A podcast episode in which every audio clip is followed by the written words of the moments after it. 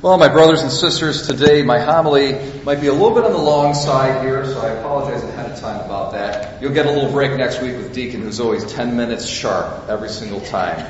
It's, uh, it's a skill that I envy. I haven't, I haven't acquired it yet. Today we've got some really deep stuff going on in our scriptures. It's the second Sunday of Lent, and we have the famous gospel passage of the Transfiguration of Christ. Very important passage. And uh, we have in our first reading the story about Abraham. Okay, so I'm going to talk a little bit about about what's going on there. Um, Four thousand years ago, when Abraham was on on the earth, the people of his day, when they would uh, make a deal with each other, when they would make a pact with each other, they would do it like this: they would take animals and actually cut them in half. Okay, so it was a sacrifice uh, that was the context within which they made their pact. All right, so the covenant was like a blood covenant, and they would uh, they would cut the animals in half, and then they would walk through them. They would pass through them, through right through the, the parts of the animals. And the implication was, if you or I break the pact, then uh, may our fate be as these animals. Okay, so they were, you know, messing around back in the day when they made pacts with each other. And what, what's stunning though about this scripture is that it's not a covenant between two human beings, but it's between Abraham and God Almighty, the creator of the universe, who takes upon himself, a, it's a very strange thing. It's like a, a premonition of the incarnation. Okay, it's a premonition of when God would become man in Jesus Christ because it's like another man comes down and he's got two things in his hands. He's got a pot that's got smoke coming out of it, and his left, and then his right hand he's got a, a torch that's got a fire. And so God, as it were, in human form, walks between the parts. And uh, that is the assurance, that is the sign and the seal that he's going to live up to his covenant. Okay? But it's very important though, because before that takes place, there's a few things we got to know. Um, first of all, there's all these birds that come down. And the birds try to get at the dead animals, alright? These are kind of like uh, scavenger birds. Okay? And so also in our life, we have certain promises that God has made to us. And we're going to be doubting those promises. And you know, the doubts are like the birds that come down, you know, and try to, try to ruin the sacrifice, try to ruin the, the covenant, try to ruin our trust in the promises, we got to shoo them away. All right? And it could be demons even. You know, the, the tempter comes and tempts us. He's like the birds that come down and try to attack the blood covenant. All right? And then what happens is the sun goes down and there's darkness. There's darkness. And then a trance falls upon Abraham and it says a great terror fell upon him. Okay, so there's this really intense moment of darkness and fear and terror, but it's right in the midst of that moment of fear and terror and darkness that the light of God's fidelity to his covenant is manifested. Okay, God comes with that torch as light in the darkness. And it's precisely when we go through dark moments and dark experiences in our lives as individuals, as a community, when God's promises prove to be true. So it's not like he makes a promise and then everything's hunky dory and the promise proves true. It's never that's not how, that's never how it works. It's always he makes a promise and then our faith in that promise is tested. And so we go through darkness and it's out of the darkness, not in spite of it, but precisely because of it and through it that our faith is strengthened. And we've got now the light of hope. Okay, so it's never a cakewalk. All right, the spiritual journey is never a cakewalk. There's always that darkness. And the broader context too, this is really pretty, pretty awesome and deep stuff. What's going on here, if you kind of take that passage and you put it in the broader context, is Abraham's the trance and the terror that he experiences is a premonition of the darkness of slavery that his descendants are going to experience hundreds of years later in the in the in Egypt under Pharaoh. Okay, and uh, so just as God was faithful to uh, be there with Abraham passing through the parts so of these animals, so also God is going to be faithful to his descendants. and he is going to take them and effect an awesome exodus, a liberation from the darkness of slavery. Okay? And he's going to be doing that by passing across the Red Sea, just like he passed through the dead animals with Abraham. And you know what he's going to have? Uh, when he does that, the Israelites, when they went out of Egypt, and we're going to, we see this in the Easter Vigil in the candle, the Paschal candle. Where is it? It's right over there. Has, we're hiding it right now. It hasn't come out yet. He did it with a flame of fire, and he did it with a cloud. Cloud during the day and a flame of fire at night. That's how he led the Israelites out of, out of Egypt. That's how he effected the Exodus. Okay? So just like he had the smoking pot, cloud in the day, and a flame of fire, alright, with Abraham of the torch, so also he would prove true in that manner with the Israelites when he affects their exodus out of Egypt. And all of that, moreover, really points to its ultimate fulfillment in Jesus. And we see this on the Mount of Transfiguration. It's the middle of the night, and they go up on Mount Tabor. And just like Abraham, they're asleep. And they wake up in the middle of this sleep, and they see something amazing. They see, piercing the darkness, the luminous face of Jesus Christ. God became man that had been foreshadowed when God passed through the parts with Abraham, when, when God led the Israelites out of Egypt. And he says, I will place my angel in the, in the flame of fire. And you need to listen to his voice. That angel, as we know from many other passages in the Bible, is a foreshadowing of Jesus. Okay, so here he is. This is the fulfillment now, guys. There's Christ in all his glory in the midst of darkness. And why did he do that? Why did he do that? Note too that Moses and Elijah show up on the Mount of Transfiguration and they're discussing with Jesus what? Did you hear it? They're discussing the exodus that he would effect in Jerusalem. What are they talking about? It's his passion. He is going to, just like the, the God passed through the parts of the animals with Abraham, just like he passed through the Red Sea with the children of Israel out of Egypt, so he's, Jesus himself is going to pass through the passion out of death and into the life of Easter Sunday of the resurrection. Okay? And he knew that this test was going to be coming upon his apostles. It was going to be a test that was going to shake them like nothing else. The darkness of the Passion, the darkness of Good Friday. Alright? So what he did is he gave them a gift of Easter Sunday ahead of time. Alright? The glory of the resurrection he showed to them ahead of time on Mount Tabor so that they would say, wow, oh my gosh. So that in the next coming months or whenever it was, when they went through the passion, they would say, no, we know what's on the other end of this. Okay? It was shown to us on Mount Tabor. We know what's coming. We know that the resurrection and the glory of the resurrection, the light and the splendor of Easter Sunday is coming. So he gave that gift. The gift of Mount Tabor was an assurance that no matter what kind of darkness we meet, no matter what passion, no matter what Good Friday we encounter, we need to keep it in the context of Easter Sunday. Because Good Friday doesn't have the last word. Easter Sunday does. My brothers and sisters, the church right now, with the abuse crisis, is going through a Good Friday. It is going through a time of darkness. It is going through uh, a trial that is making many people fall away. But we need to contextualize it. We need to put it in the context of God's fidelity to His covenant, to His promises, and the fact that it's in the midst of the darkness that the light of God's hope shines forth all the more brilliantly and, and brightly.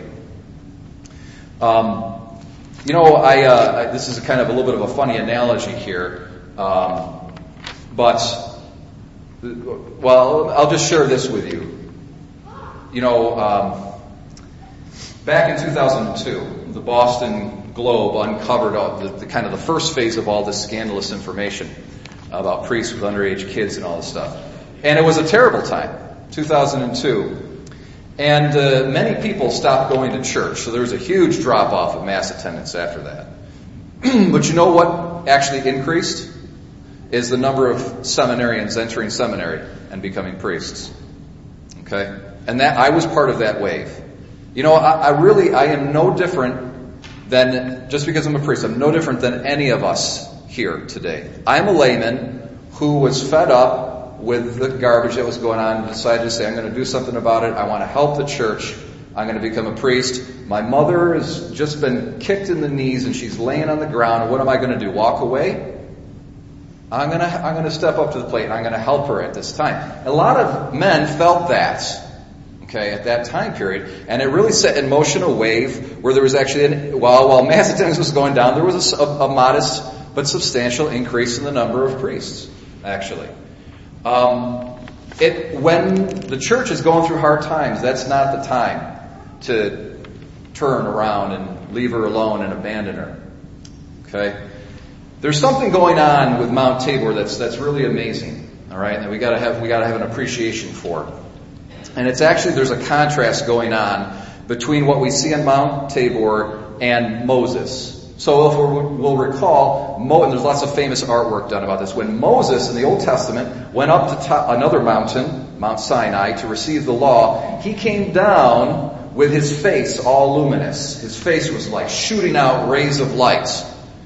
And it was so powerful that he actually had to put a veil over his face because the people were freaking out about it. Okay? Now, in contrast to Moses, who had just his face illumined, Jesus, it says his clothes are luminous with light as well as his face. That means his body is luminous. That's actually, a, that is a message to us about the church because the church is the body of Christ. You see, in the Old Testament, the only people who were guaranteed to have been faithful to God and not to have fallen away were the prophets, like Moses. Okay? The people of God as a whole messed up big time in the Old Testament. It's not like that in the New Testament. In the New Testament, it's the church who is the body of Christ that is guaranteed not to fall away. Of course, individuals can fall away. But the church itself is guaranteed by the power of the Holy Spirit who's been given to her to be always faithful to the gospel, to always cling to the truth, and to always be doing the right thing. Of course, there's individuals that sin, that fall away, that cause scandal. But the church as a whole is luminous and beautiful and is lit up with the glory of Christ's Easter resurrection from the inside out. And uh, what she touches turns luminous as well, just like Christ's clothes in contact with his body also emitted light. I think of uh, this is a this is a kind of a strange metaphor, but that, I don't know. My mind works this way here. Okay, so um, if you're familiar with the with the book Gulliver's Travels, okay, it's kind of sometimes it's turned into a kiddie story, but it's actually a very adult satire on 18th century English politics. And Jonathan Swift is a genius, and he writes this story about this. It's a farce. It's farcical. It's a story about this guy who goes around these different cultures and islands and discovers these different people groups, and, and it's all a big satire on English uh, politics. So he goes to this island with all these little people, and the little people represent the pettiness of the English bureaucrats. And Gulliver, in relation to these little petty people, small-minded people, is the guy that is got common sense. He's got his two feet on the ground. Uh, he lives according to different conventional standards, and he and he's he, you know he's he's got common sense. There's a reversal of that happens in the story because at some point Gulliver goes to another island and he encounters giants. So now he's the little guy, and he represents the petty-minded bureaucrats. Okay, and so what happens is these giants are they're not petty-minded; they're magnanimous. They're virtuous. They got their feet on the ground. They've got common sense. They're uh, really like an ideal virtuous people. That's how they are. But they pick him up and they bring him close to their bodies sometimes. And you know what? All Gulliver can see are the pock marks and the oil and the acne and the wrinkles. And he's absolutely disgusted by it. You see? Did you ever see one of these magnifying mirrors? Aren't they crazy? You know, I saw something on YouTube that said basically magnifying mirrors are causing emotional trauma to young girls. Don't buy them for your teenage daughters.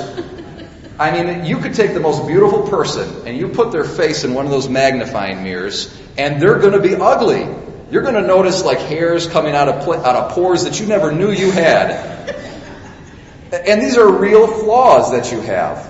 But it's a distortion, you see, because you're not seeing things in context. You're missing the forest for the trees. You step back, you say, that person's gorgeous. Put them up close. Okay? This is the body of Christ. My brothers and sisters, she's 2,000 years old. She is beautiful. She is resplendent with the glory of Easter. And if you get close enough to her, because she takes sinners to her bosom, you're going to notice these nasty, ugly things. But the fact that you're fixated on the details and you don't see the big picture is a false. It tells, it says more about the person who's criticizing than about the thing that's being criticized. You see? And so it is today. It's horrible. The scandal, it's terrible. Does this represent the entirety of the Catholic Church? Absolutely not. You've got to be kidding me. The church is beautiful. She is glorious. She is the, broad, the biggest provider of charitable services in the world. I, I love it when people say, oh yeah, the church is not a force for good in the world. Just shut it down. Just shut, I just wish the Catholic Church would just disappear. Yeah. They have no idea that the Catholic Church, just for example, out of one of the uh, scores of contributions that the church makes to the world, is the largest provider of charitable services in the world. Yeah, shut the Catholic Church down and see how the developing countries are going to do when it comes to education, when it comes to medicine. All right? Things like that. Uh, you know, if you just watch Instagram all day and YouTube, like I have a problem with, and, and, you know, you're focused on your material comforts and things like that, and you don't give of yourself for the good of others, eh, you come across a news article that's that, that highlights the abuse scandal, and you think that's the totality of Catholicism. You don't see the big picture. You see, you're focusing in on the warts and the, and the, and the little flaws. And uh, the irony of it all is that the moral disgust that we as a society feel about the scandal and about adults going after underage children, the moral grossness, the revulsion that we feel as a society as a whole, where did that come from? That was bequeathed to Western civilization by the Catholic Church. Before the Catholic Church, I've got to get news for you. Pagans did not think pedophilia was that big of a deal. Okay? Before the Catholic Church, the poor, the marginalized, children were nothing. They were property in ancient Rome and Greece. Children were property. In ancient Rome, the paterfamilias was the head of the father, the father who was the head of a household. He could literally, if he so chose, put to death his kids. They had no rights. They had no rights. Who brought children rights? In the ancient world, in paganism, before Catholic Christianity, victims were considered losers. No one cared about victims. It was this victim who gave victims dignity. So, you see, the body of Christ on Mount Tabor is luminous, and it illuminates the clothes too. You see, so also the church in its contact with the broader civilization, has given to it all of these moral intuitions and standards. Okay? The value and the dignity of every human person. The idea of a person did not exist before Catholic Christianity. There wasn't any talk about the dignity of the individual human person. That is something that the luminous body of Christ has bequeathed to the broader civilization within which we live. It reminds me a little bit of like a Home Alone. Did you ever see Home Alone back in 1990 there? This class, okay, so Kevin's like, I hate my family. I wish they were gone. Right? And he gets his wish. What, what happened? So this is what it reminds me of. Western civilization is like a little kid who has benefited so much by his parents and doesn't appreciate it doesn't understand. Wishes that they were just gone. As he's having fun, eating candy with the house over. Where did the house come from? Where did the, the very surrounding that was given to Kevin? Now, Kevin learned his lesson. All right, as we know. Uh, and are we going to learn our lessons? I don't know. My brothers and sisters, I don't want to keep going on here, but my point is, is that let's keep things in context. In the midst of the darkness of Good Friday, we have the light of Easter Sunday. We have the light of Easter Sunday. So many people have come to me and they say, you know, the CMA, Father, this, this is down. No one's given because um, they're all upset about the abuse scandal. And I'm not judging anybody who decides not to give to the CMA for that reason. I'm not angry. I'm giving. I'm giving. Okay? And I'm giving because I don't think not giving is going to be of any help. You know, the CMA, I've got in your bulletins right now an insert that highlights where the funds go. None of the funds go to payouts for the victims, for the lawsuits. None of them do. All, we know where the funds go. It's all public. You can get online. All the financial information of the diocese is perfectly transparent. And the, the, the irony of it all is that if you don't give to the CMA, you're not giving to what makes the church beautiful, that what we can be proud of. You know, the church as the servant of the broader community, as the largest charitable provider, provider in the world. You don't give to that's, that's what a lot of the CMA goes to. It gives, so you're giving money to what makes the church beautiful, to what makes it something we can be proud about. So, my brothers and sisters, let's keep things in context. Let's not, you know, get distracted by, of course, the sin. It's there. It's terrible. The people who have, are focused, are experiencing the darkness first and foremost are the victims, all right, as well as the rest of the church. But we have the hope of Easter that light that carries us through the darkness. Uh, and so this is, this is our hope as we journey towards Good Friday. Let's remember Easter Sunday comes after.